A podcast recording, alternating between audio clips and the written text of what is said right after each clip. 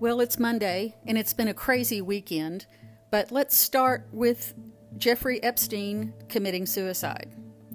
Attorney General William Barr said Monday that there were serious irregularities at the federal jail where Jeffrey Epstein took his own life as he awaited trial on charges he sexually abused underage girls. The 66 year old financier was found Saturday morning in his cell at the chronically short staffed Metropolitan Correctional Center in a unit known for holding notorious prisoners under extremely tight security. I was appalled, and indeed the whole department was, and frankly, angry to learn of the MCC's failure to adequately secure, secure this prisoner, Barr said, at a police conference in New Orleans. We are now learning of serious irregularities at this facility that are deeply concerning and demand a thorough investigation. The FBI and the Office of Inspector General are doing just that. He added, We will get to the bottom of what happened and there will be accountability. Okay, William Barr, we'll see what your summary has to say, but let's continue. The manner in which Epstein killed himself has not been announced. An autopsy was performed Sunday, but New York City Chief Medical Examiner Dr. Barbara Sampson said investigators are awaiting further information. A private pathologist, Dr. Michael Baden, observed the autopsy at the request of Epstein's lawyers. Baden said the city's chief medical examiner in the late 1970s has been called as an expert witness in high profile cases, including O.J. Simpson's 1995 murder trial.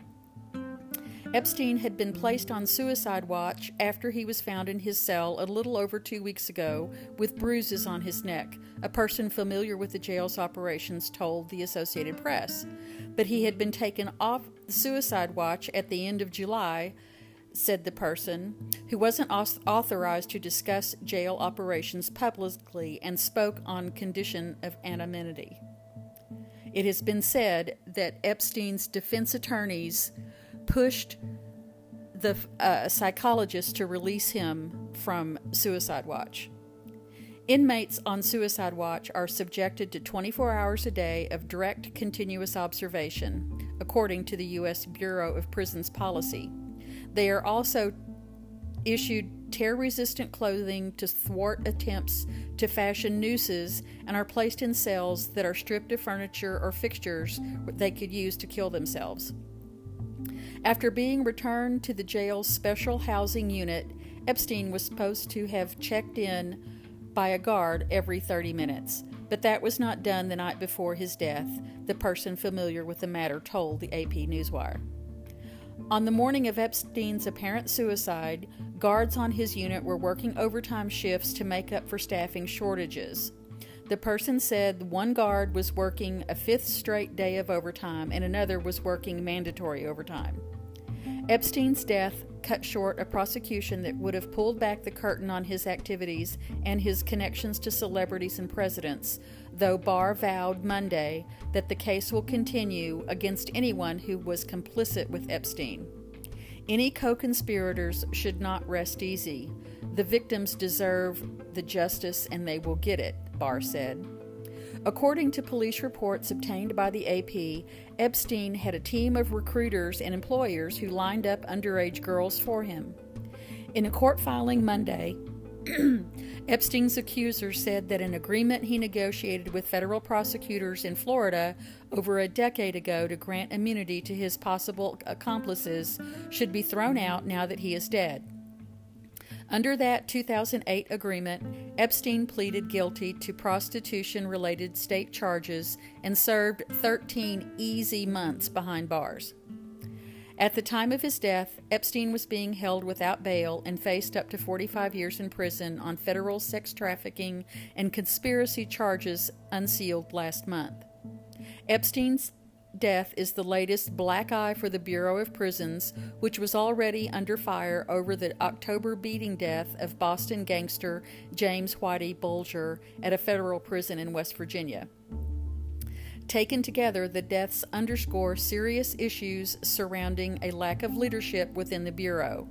said Cameron Lindsay, a former warden who ran three federal lockups, including the Metropolitan Detention Center in Brooklyn. A defense attorney for Epstein, Marc Fernich, also faulted jail officials, saying they recklessly put Mr. Epstein in harm's way and failed to protect him. Staffing shortages worsened by a partial New York City jail to stage a hunger strike in January after they were denied family and lawyer visits.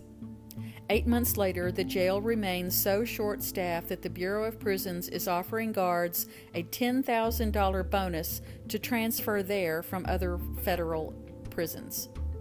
In the wake of Epstein's suicide, Union President Eric Young of the American Federation of Government Employees Council of Prison Locals said a Trump administration hiring freeze at the Bureau of Prisons has led to thousands of vacancies and created dangerous conditions for prison workers and inmates.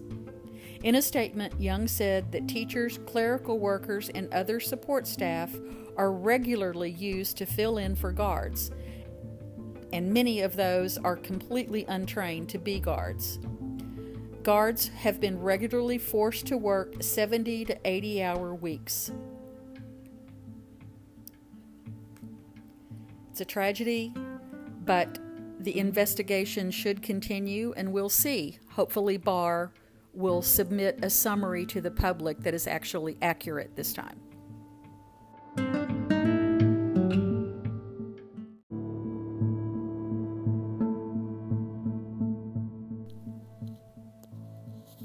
In other devastating news, Trump overhauls the Endangered Species Protection Act.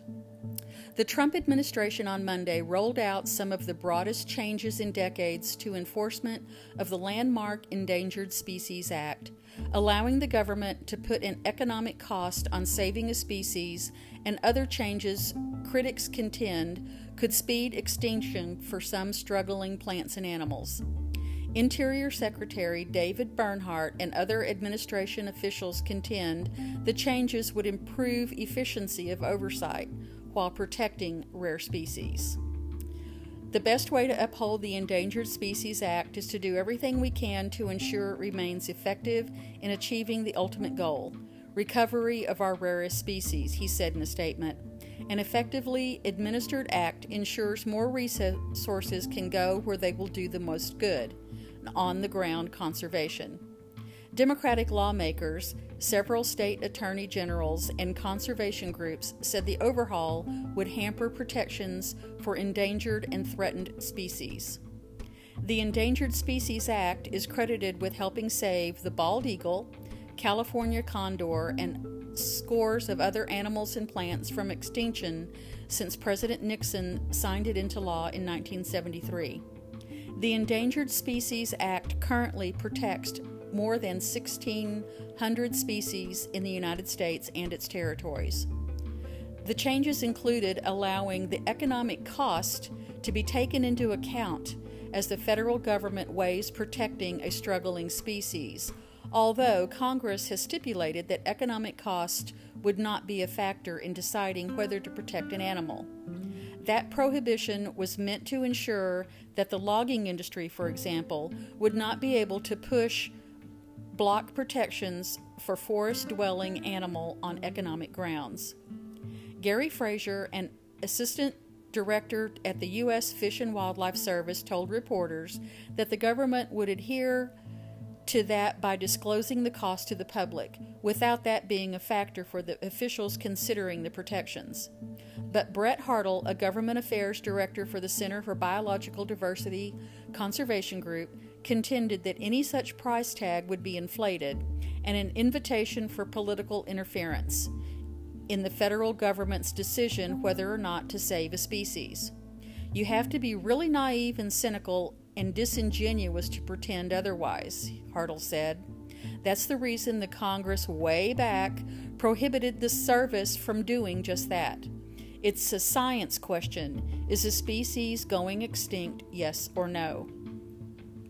Other changes, including ended blanket protections for species newly listen, listed as threatened, and a revision that conservation groups say would block officials from considering the impact on wildlife from climate change, a major and growing threat to many species.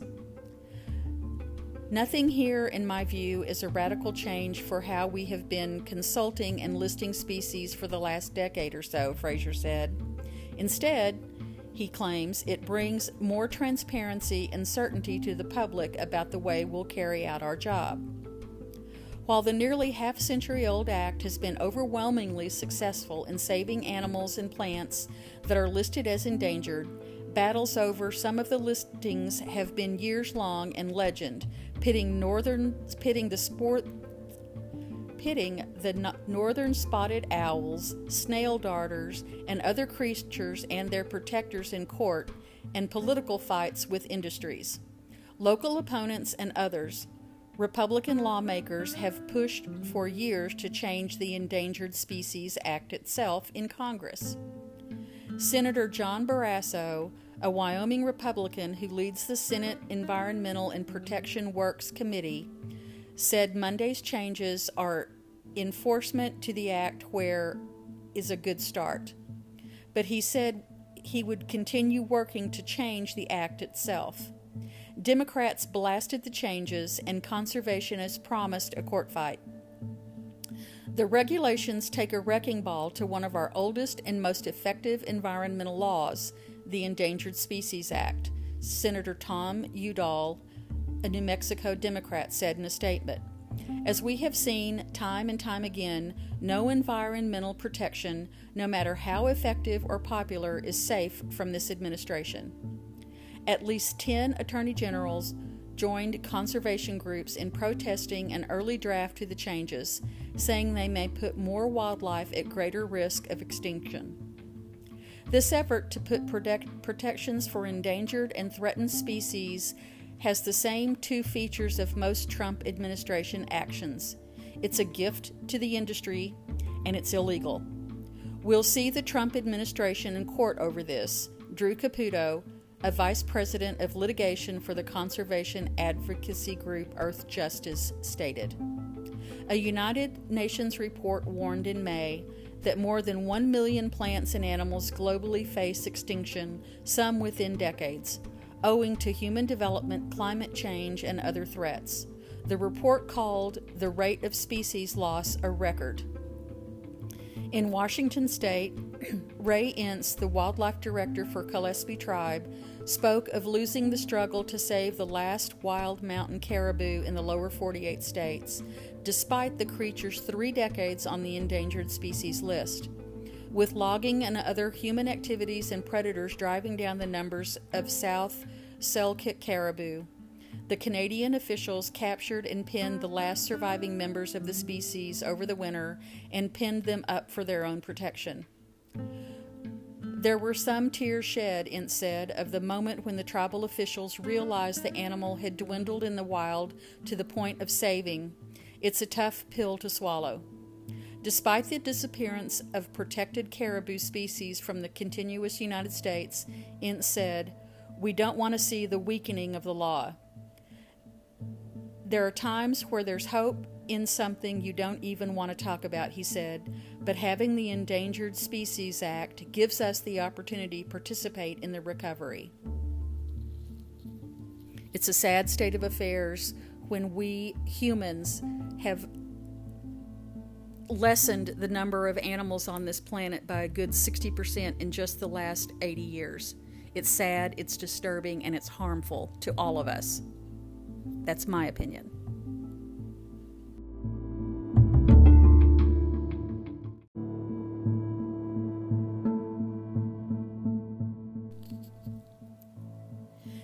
In another move by the Trump administration, new rules are put into place to deny green cards to many legal immigrants. The Trump administration announced Monday it is moving forward with one of its most aggressive steps yet to restrict legal immigration, denying green cards to many migrants who use Medicaid, food stamps, housing vouchers, or other forms of public assistance. Federal law already requires those seeking to become permanent residents or gain legal status to prove that they will not be a burden to the U.S.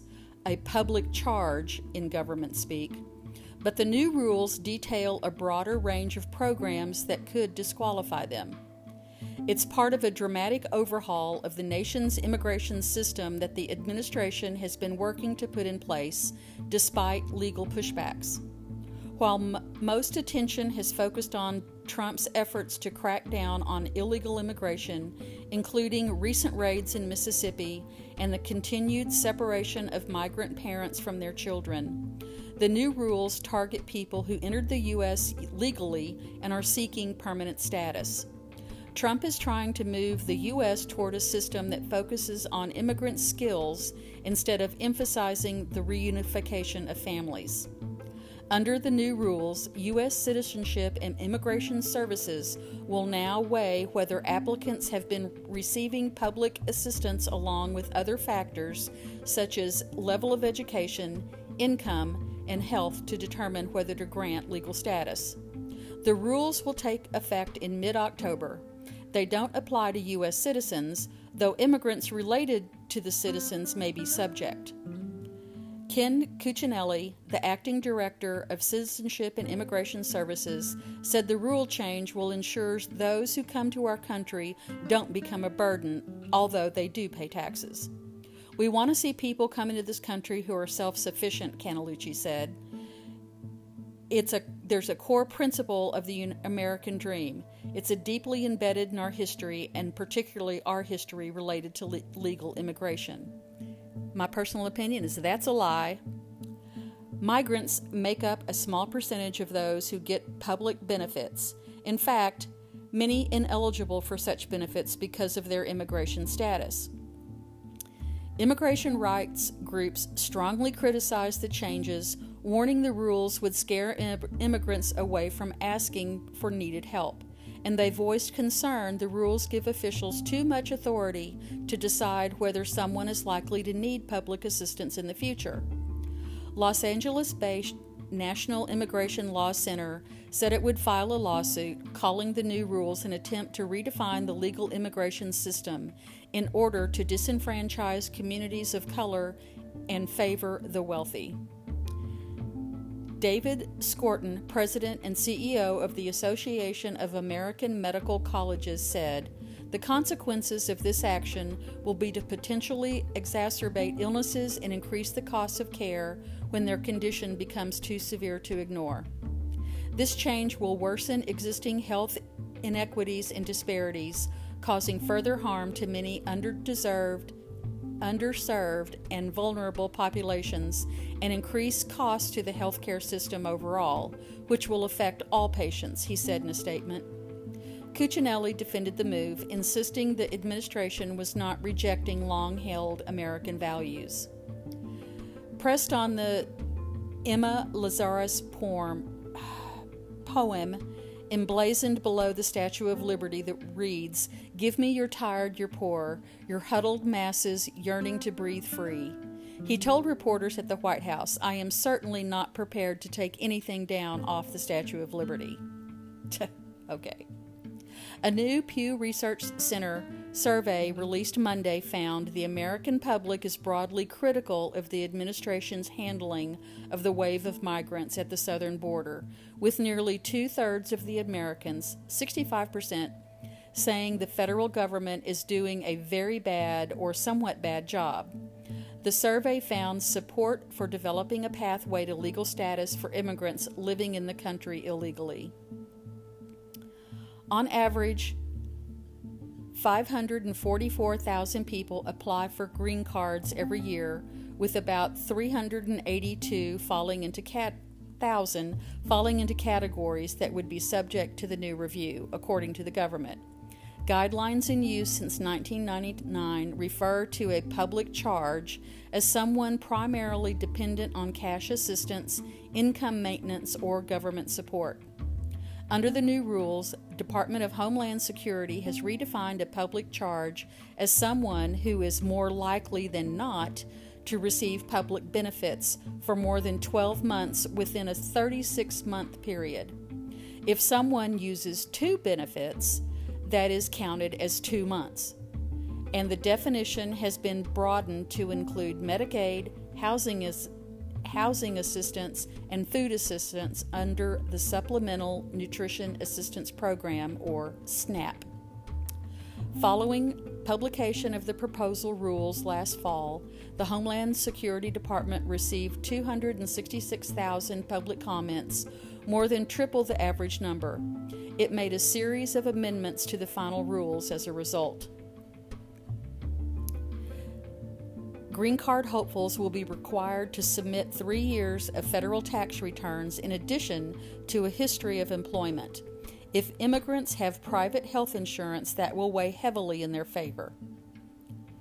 According to an Associated Press analysis of census data, low income immigrants who are not citizens use Medicaid, food aid, cash assistance, and SNAP or SSI at a lower rate than comparable low income native born adults.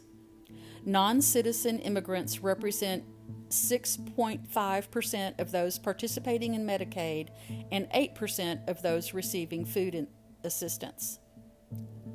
The new public assistance threshold, taking together with higher requirements for education, work skills, and health, will make it far more difficult for immigrants to qualify for green cards, advocates say. Without a single change in the law by Congress, the Trump public charge rules mean many more U.S. citizens are being and will be denied opportunity to live together in the U.S. with their spouses, children, and parents.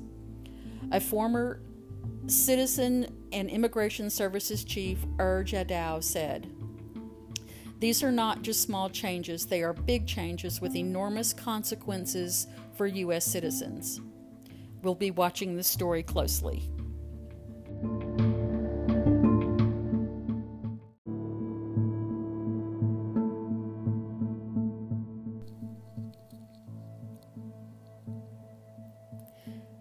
Democrats want to revive a ban on assault weapons. As Congress wrestles on how to respond to a wave of mass shootings, leading Democrats are raising an idea once viewed as political suicide reviving the ban on assault weapons, which barred Americans from purchasing certain military style firearms for a decade until the Republicans just let it expire in 2004. The idea is gaining traction on the presidential campaign trail, where former Vice President Biden, an architect of the original 1994 assault weapons ban, and nearly all of the other Democratic candidates have embraced it. In an opinion piece published Monday in the New York Times, Biden vowed to make the 94 law even stronger, adding, We have to get these weapons off our streets. Two centrist Democrats who flipped Republican House seats last year, Representatives Mikie Sherrill of New Jersey and Jason Crow of Colorado, also came out on Monday in favor of the ban with an, with an opinion piece in USA Today. Both are military veterans. Mr. Crow ousted a Republican incumbent after running on an aggressive platform of combating gun violence.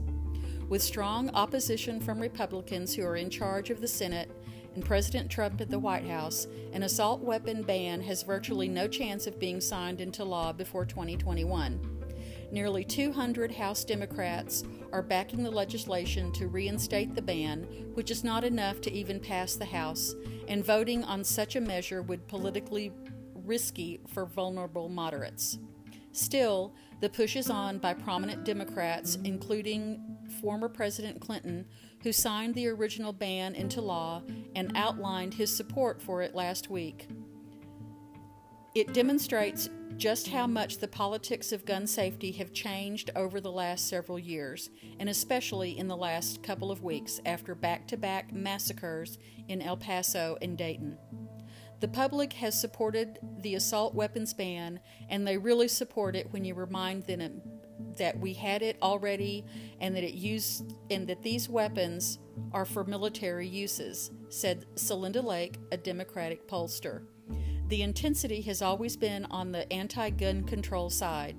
Now the intensity is shifting onto the other side, and the refrain out of Dayton, which is exactly the refrain the public has, is do something. Polls show that a majority of Americans support an assault weapons ban, but the support is not bipartisan. It found that 57% of respondents were in favor of a ban on the sale of semi automatic assault guns, such as the AK 47 or the AR 15. But while 83% of Democrats said they were in favor of the ban, just 29% of Republicans actually support it. For years, the assault weapons ban was considered politically toxic for Democrats. After Clinton signed the ban into law in 1994, Democrats were trounced in the midterm elections. They lost control of the House, which they had held for 40 years. And among those who lost their seats was Speaker Tom Foley, who drew ire from the National Rifle Association when he came out in favor of the ban and was first sitting speaker to lose an election since 1962. The outcome rattled Democrats, and their fears of the NRA only grew after Al Gore lost the presidency to Bush in 2000. Many Democrats, including Clinton, blamed the loss on Gore's stance on gun control. The NRA could rightly claim to have made Gingrich as the House Speaker, Clinton wrote in his autobiography in 2004, referring to Newt Gingrich, the Republican who succeeded Foley. That same year, the assault weapons ban expired. Some Democrats remain skittish about it. There is still lingering worry, but I think it's dissipated. For probably two dozen House Democrats, it is a risky vote, said Jim Kessler, Vice President for the policy at Third Way, a centrist Democratic organization. Support for universal background checks, an idea embraced by Trump and by Democrats and some Republicans, is much stronger. The NPR poll found that 89% of Americans support background checks on all gun purchases, including sales at gun shows and on the internet. A bill mandating the background checks has already passed the House, and Senator Mitch McConnell, the Republican leader, said he expects the Senate to debate the issue when it returns in September. I hope so. There is no reason for military level weapons to be easily available and on our streets. No reason at all.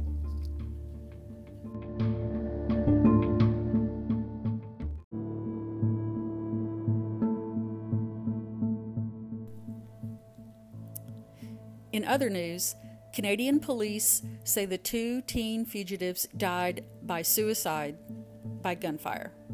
Canadian police said Monday they believe the two fugitives suspected of killing a North Carolina woman and her Australian boyfriend, as well as another man, died in what appears to be suicide by gunfire. The Manitoba medical examiner completed the autopsies and confirmed that the bodies found last week were indeed 19 year old Kam McLeod and 18 year old Bryer Shkleminski, both found in disc brush near a river in northern Manitoba. McLeod and Shkleminski were charged with second degree murder in the death of Leonard Dyck and were spe- suspects in the fatal shootings of Australian Lucas Fowler and Chynna Deese of Charlotte, North Carolina, whose bodies were found July 15th along the Alaskan Highway about 300 miles from where Dyck was killed. A manhunt for the pair had spread across three provinces, and that included the Canadian military. Thus, suspects had not been seen since their burned out car was found on July 22nd. The bodies were found Near Gillam, Manitoba, a police helicopter initially spotted a damaged boat along the Nelson River last week, and a follow up search in the area uncovered the items directly linked to the two in what was described as very tough terrain. The separate discoveries of the three bodies of the teens were believed to have killed Shook rural northern British Columbia. Shleminski's father, Alan Shleminski, said earlier that he expected the nationwide manhunt to end in the death of his son, who he said was a su- on a suicide mission. McLeod and Shleminski grew up together on Vancouver Island and worked together at a local Walmart before they set off together on what their parents thought was a trip to Yukon for work. McLeod and Shleminski themselves were originally considered missing persons and only became suspects later.